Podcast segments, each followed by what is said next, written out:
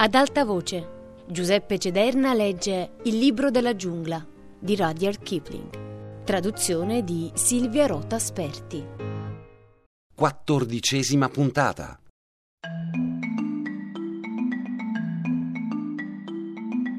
La foca bianca.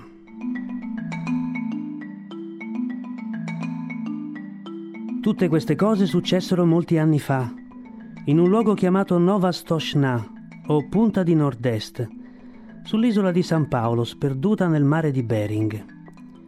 Limmershin, lo scricciolo d'inverno, mi raccontò questa storia, quando fu sbattuto dal vento contro le vele di un piroscafo diretto in Giappone. E io lo portai giù nella mia cabina, lo riscaldai e lo nutrii per un paio di giorni, finché non fu in grado di riprendere il volo per San Paolo. Limmershin è un uccellino molto bizzarro, ma ha il dono della sincerità. Nessuno si reca a Nova Stoshna se non per affari e gli unici individui che hanno sempre da fare laggiù sono le foche. Arrivano durante i mesi estivi dal mare freddo e grigio, a centinaia e centinaia di migliaia, perché la spiaggia di Nova Stoshna offre loro una sistemazione migliore di qualsiasi altra al mondo. Sea Catch lo sapeva e ogni primavera, ovunque si trovasse, filava come una torpediniera verso Nova Stoshna e trascorreva un mese a litigare con i compagni per conquistarsi un bel posticino sugli scogli, il più vicino possibile al mare. Sea Catch aveva 15 anni ed era un'enorme foca dal pelo grigio che le ricadeva sulle spalle quasi come una criniera e aveva canini lunghi e minacciosi. Quando si drizzava sulle pinne anteriori raggiungeva un'altezza di quasi un metro e mezzo e il suo peso, se qualcuno avesse avuto il coraggio di pesarla, superava i tre quintali. Aveva tutto il corpo segnato dalle cicatrici di feroci battaglie, ma non si tirava mai indietro. Chinava la testa da una parte, come se avesse paura di guardare in volto l'avversario, poi scattava come un lampo, e quando aveva piantato i suoi grossi denti nel collo di un'altra foca, questa riusciva talvolta a scappare, ma Sea Catch non la lasciava tanto facilmente. Tuttavia Sea Catch non inseguiva mai una foca sconfitta, perché questo andava contro le leggi della spiaggia. Voleva solo un posticino in riva al mare per allevare i suoi piccoli, ma siccome c'erano altre 40 o 50 mila foche che cercavano la stessa cosa ogni primavera, i fischi, le grida, i ruggiti e gli sbuffi sulla spiaggia erano qualcosa di spaventoso.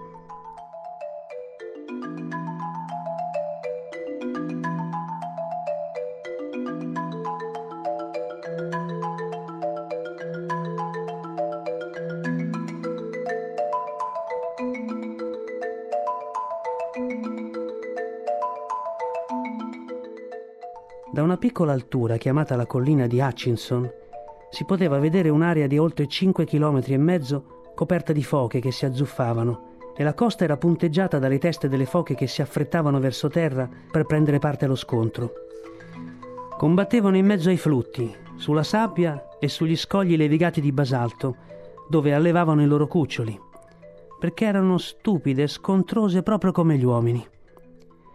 Le loro femmine non arrivavano all'isola se non verso la fine di maggio o l'inizio di giugno, poiché non ci tenevano a essere fatte a pezzi, e i giovani esemplari di due, tre o quattro anni, che non avevano ancora una famiglia, si inoltravano per quasi un chilometro tra le schiere dei contendenti e giocavano tra le dune di sabbia a branchi e legioni, cancellando ogni traccia di vegetazione che vi crescesse. Erano chiamati Ollus Shiki, gli scapoli e ce n'erano forse due o trecentomila nella sola Nova Stoshna. Sea Catch aveva appena finito il suo 45 combattimento una primavera, quando Matka, la sua mite compagna dal manto lucido e gli occhi dolci, uscì dal mare. Egli la prese per la collottola e la depositò nel luogo che si era conquistato, dicendole bruscamente Sei in ritardo come al solito, dove diavolo sei stata? Sea aveva l'abitudine di non mangiare nulla, durante i quattro mesi che trascorreva sulle spiagge, perciò era quasi sempre di cattivo umore. Matka sapeva che era meglio non rispondere. Si guardò attorno e disse in tono amorevole: Come sei stato premuroso? Hai ripreso il solito posto?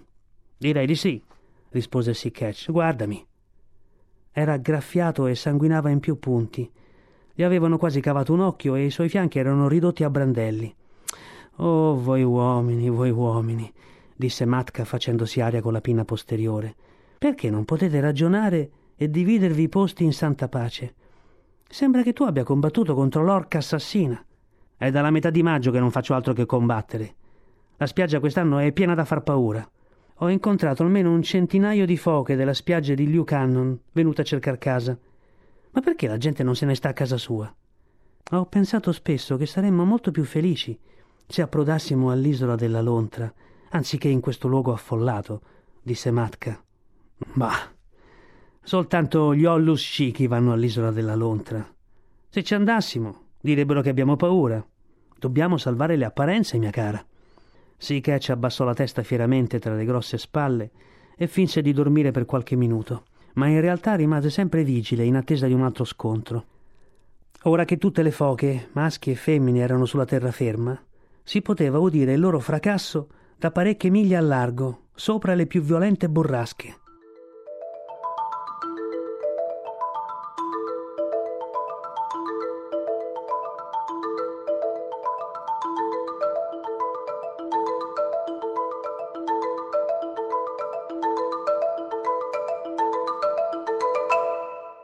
A dir poco ce n'erano più di un milione sulla spiaggia foche vecchie, foche madri, cuccioli di foca e ollus scicchi che combattevano, si azzuffavano, gemevano, strisciavano e giocavano insieme, entrando in mare e riemergendovi a frotte, a reggimenti, occupando ogni palmo di terra a perdita d'occhio e scontrandosi in brigate nella foschia.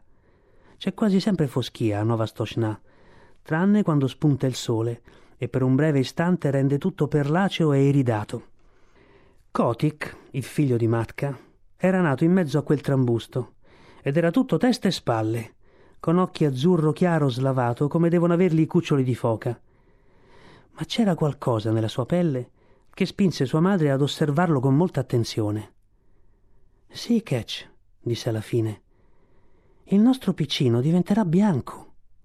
Conchiglie vuote e alghe secche, sbuffò Sì Catch. Non si è mai vista al mondo una foca bianca. Non so che farci, disse Matka. Adesso ce ne sarà una. E intonò il canto sommesso che tutte le mamme foche cantano ai loro piccoli.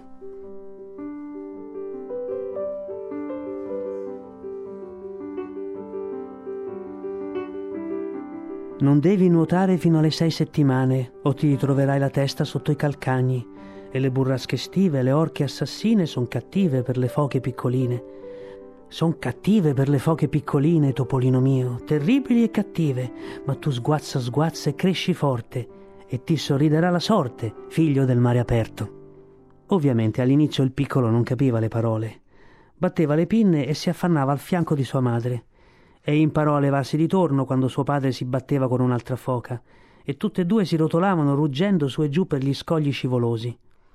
Matka era solita andare in mare a procacciare il cibo e il piccolo veniva nutrito solo una volta ogni due giorni, ma allora mangiava a più non posso, e questo lo faceva crescere sano e forte. La prima cosa che fece fu di strisciare verso l'entroterra, dove incontrò decine di migliaia di piccoli della sua età, che giocavano insieme come cuccioli, si addormentavano sulla sabbia pulita e poi riprendevano a giocare. Gli anziani nei rifugi non ci facevano caso, e gli Hollus Shiki se ne stavano per conto loro, cosicché le piccole foghe potevano giocare liberamente. Quando Matka tornava dalla pesca in alto mare, andava dritta al loro parco giochi, si metteva a chiamare come farebbe una pecora con il suo agnellino e aspettava finché non sentiva gemere Kotik. Allora prendeva la via più breve e diretta verso di lui, colpendo con le pinne anteriori e rovesciando a terra le giovani foche sul suo tragitto.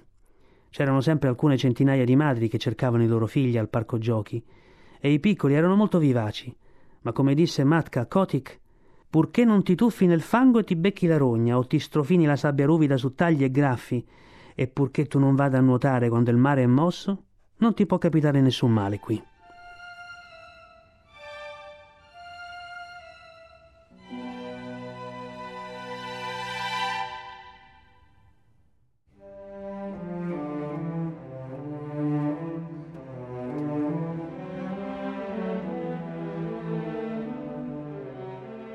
Le piccole foche non sanno nuotare, al pari dei bambini, ma non sono contente finché non imparano. La prima volta che Kotik scese in mare, un'onda lo portò dove non toccava.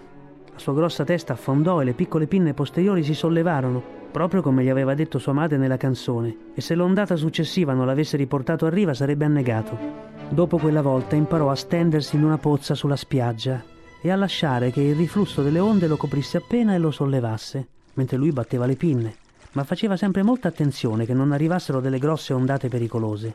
Gli ci vollero due settimane per imparare a usare le pinne, e nel frattempo non fece altro che sguazzare dentro e fuori dall'acqua, e tossire, brontolare, trascinarsi sulla sabbia per sonnecchiare come un gatto, e poi tornare in mare, finché capì che l'acqua era proprio il suo elemento.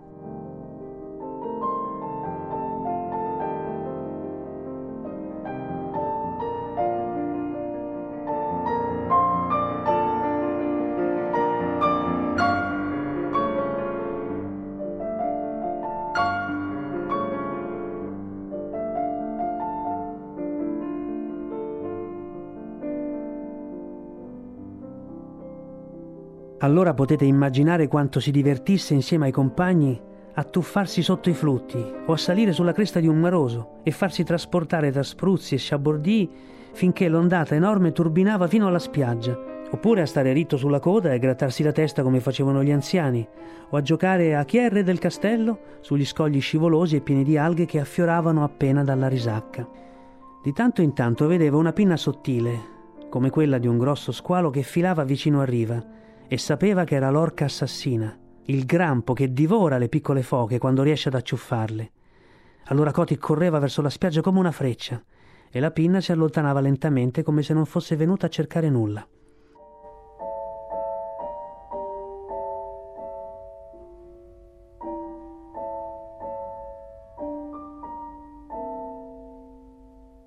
Verso la fine di ottobre le foche cominciavano a lasciare San Paolo per il mare aperto in famiglie e tribù, e non c'erano più combattimenti per le tane, e gli Ollus Shiki giocavano dove volevano. L'anno prossimo, disse Matka a Kotik, anche tu sarai un Ollus Shiki, ma quest'anno devi imparare a catturare il pesce. Partirono insieme per il Pacifico, e Matka mostrò a Kotik come dormire sul dorso con le pinne raccolte lungo il fianco e il nasino appena fuori dall'acqua. Non esiste culla più comoda dell'ondeggiare ritmico e lento del Pacifico. Quando Kotick sentì un prurito corrergli lungo tutta la pelle, Matka gli spiegò che aveva imparato a sentire l'acqua, che quella sensazione formicolante e pungente significava cattivo tempo in arrivo e che quindi doveva nuotare più veloce e allontanarsi. Tra non molto, gli disse, saprai in che direzione nuotare, ma per ora seguiremo il porco di mare che è molto saggio. Un branco di delfini si immergeva e guizzava fuori dall'acqua, e il piccolo Kotick li seguì più velocemente che poté. Come fate a sapere la strada? chiese ansimando. Il capobranco roteò gli occhi bianchi e si tuffò. Mi pizzica la coda, giovanotto, rispose. Questo significa che si avvicina un uragano. Vieni. Quando sei a sud delle acque melmose, intendeva l'equatore, e ti pizzica la coda, significa che hai un uragano di fronte. Allora devi andare verso nord. Vieni. L'acqua non è buona qui. Matka gli insegnò a seguire il merluzzo e l'ippoglosso lungo i banchi sottomarini e a strappare la motella dalla sua tana tra le alghe, a girare attorno ai relitti adagiati sott'acqua a 200 metri di profondità e a lanciarsi come un proiettile entrando da un portello e uscendo dall'altro, mentre i pesci scappavano, a danzare sulla cresta delle onde quando i lampi riempivano il cielo, a salutare educatamente con la coda l'albatros dalla coda tozza e il falco guerriero mentre planavano sfruttando il vento, a far salti di oltre un metro fuori dall'acqua come un delfino, con le pinne strette ai fianchi e la coda ricurva, a lasciar stare i pesci volanti che sono tutti lische, a strappare con un morso la spalla di un merluzzo che fila a tutta velocità a una ventina di metri di profondità e a non fermarsi mai a guardare una barca o una nave e soprattutto una barca a remi.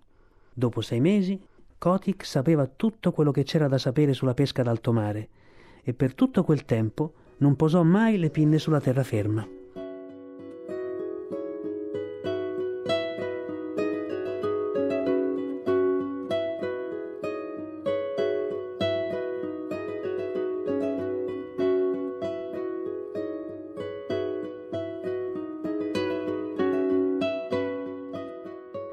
Un giorno, però, mentre galleggiava mezzo addormentato nell'acqua tiepida, al largo dell'isola di Juan Fernandez, un senso di languore e di pigrizia si impadronì di lui, così come succede agli uomini al sopraggiungere della primavera, e gli tornarono in mente le belle spiagge compatte di Nova Stoshna, a 7000 miglia di distanze, i giochi insieme ai compagni, l'odore delle alghe marine, il ruggito delle foche e i loro combattimenti.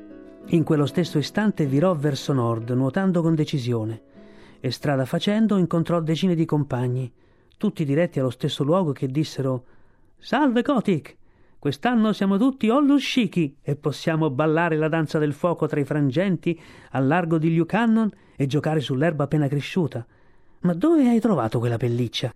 Il manto di Kotik era bianco quasi quanto la neve, e sebbene ne andasse molto orgoglioso rispose solo Nuotate, nuotate, svelti.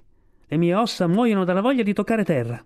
E così giunsero tutti alle spiagge dove erano nati e sentirono le foche anziane, i loro padri che combattevano nella foschia avvolgente.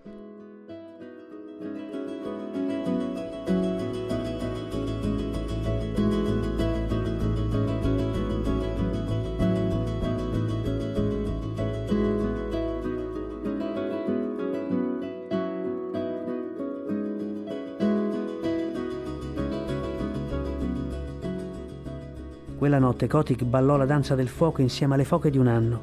Il mare è tutto infuocato nelle notti d'estate, da Nova Stoshna giù fino al Lucannon, e ciascuna foca si lascia dietro una scia come d'olio ardente e un lampo di fuoco quando salta, e le onde si infrangono in lunghe strisce e vortici fosforescenti. Poi andarono nell'entroterra, fino alla zona degli Ollus Shiki, si rotolarono su e giù nel nuovo frumento selvatico e si raccontarono le avventure vissute in mare. Parlavano del Pacifico come dei ragazzini parlerebbero di un bosco dove fossero stati a raccogliere le noci, e se qualcuno li avesse capiti, avrebbe potuto tracciare una tale mappa di quell'oceano come non ce n'erano mai state.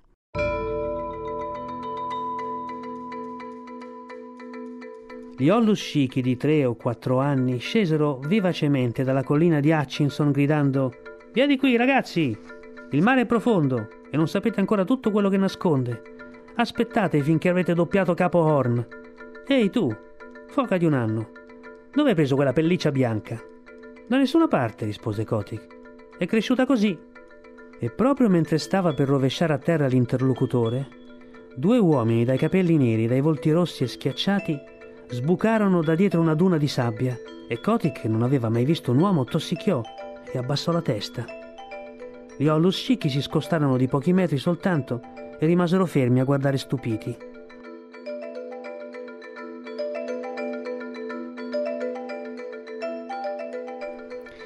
Gli uomini erano niente meno che Kerik Buterin, il capo dei cacciatori di foche dell'isola, e Patalamon, suo figlio. Venivano dal piccolo villaggio che c'era a meno di un chilometro di distanza dai rifugi delle foche e stavano decidendo quali esemplari avrebbero spinto ai mattatoi, proprio come delle pecore, per farne poi delle giacche di pelle di foca. Oh, disse Patalamon, guarda, c'è una foca bianca. Kerik Buterin diventò quasi bianco sotto l'unto e la fuliggine, poiché era un aleutino, e gli aleutini non sono gente pulita. Poi cominciò a mormorare una preghiera. Non toccarla, Patalamon, non toccarla, non si è mai vista una foca bianca da quando. da quando sono nato. Forse lo spirito del vecchio Zaharov si è smarrito l'anno scorso durante la grande burrasca. No, non mi avvicino, disse Patalamon. Porta disgrazia. Pensi davvero che sia il vecchio Zaharov tornato dai morti? Gli devo delle uova di gabbiano. Non guardarla, disse Kerik. Manda via quel gruppo di foche di quattro anni. Gli uomini avevano in programma di scuoiarne duecento oggi, ma è il principio della stagione e molti sono ancora inesperti. Ne basterà un centinaio. Svelto, svelto! Patalamon batté un paio di clavicole di foca davanti a un branco di Ollus Shiki e questo si fermò di botto, soffiando e sbuffando. Poi si avvicinò e le foche cominciarono a muoversi. E Kerik le condusse verso l'entroterra, senza che esse cercassero di tornare dalle compagne. Centinaia e centinaia di migliaia di foche le guardarono allontanarsi, ma continuarono lo stesso a giocare. Kotik fu l'unico che fece delle domande, ma nessuno dei suoi compagni seppe dirgli nulla se non che gli uomini conducevano sempre via le foche in quel modo, per sei settimane o due mesi ogni anno.